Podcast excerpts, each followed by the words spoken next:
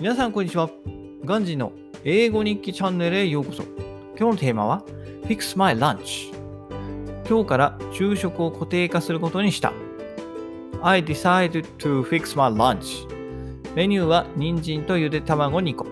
I will eat a carrot and two boiled eggs for lunch starting from today.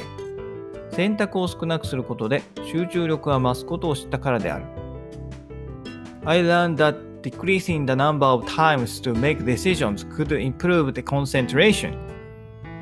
就職を固定化することだけではほとんど変わらないかもしれない。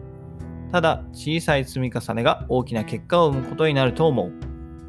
It may be impossible to change my life by only fixing my lunch. However, I think that small things add up to make a big difference over time.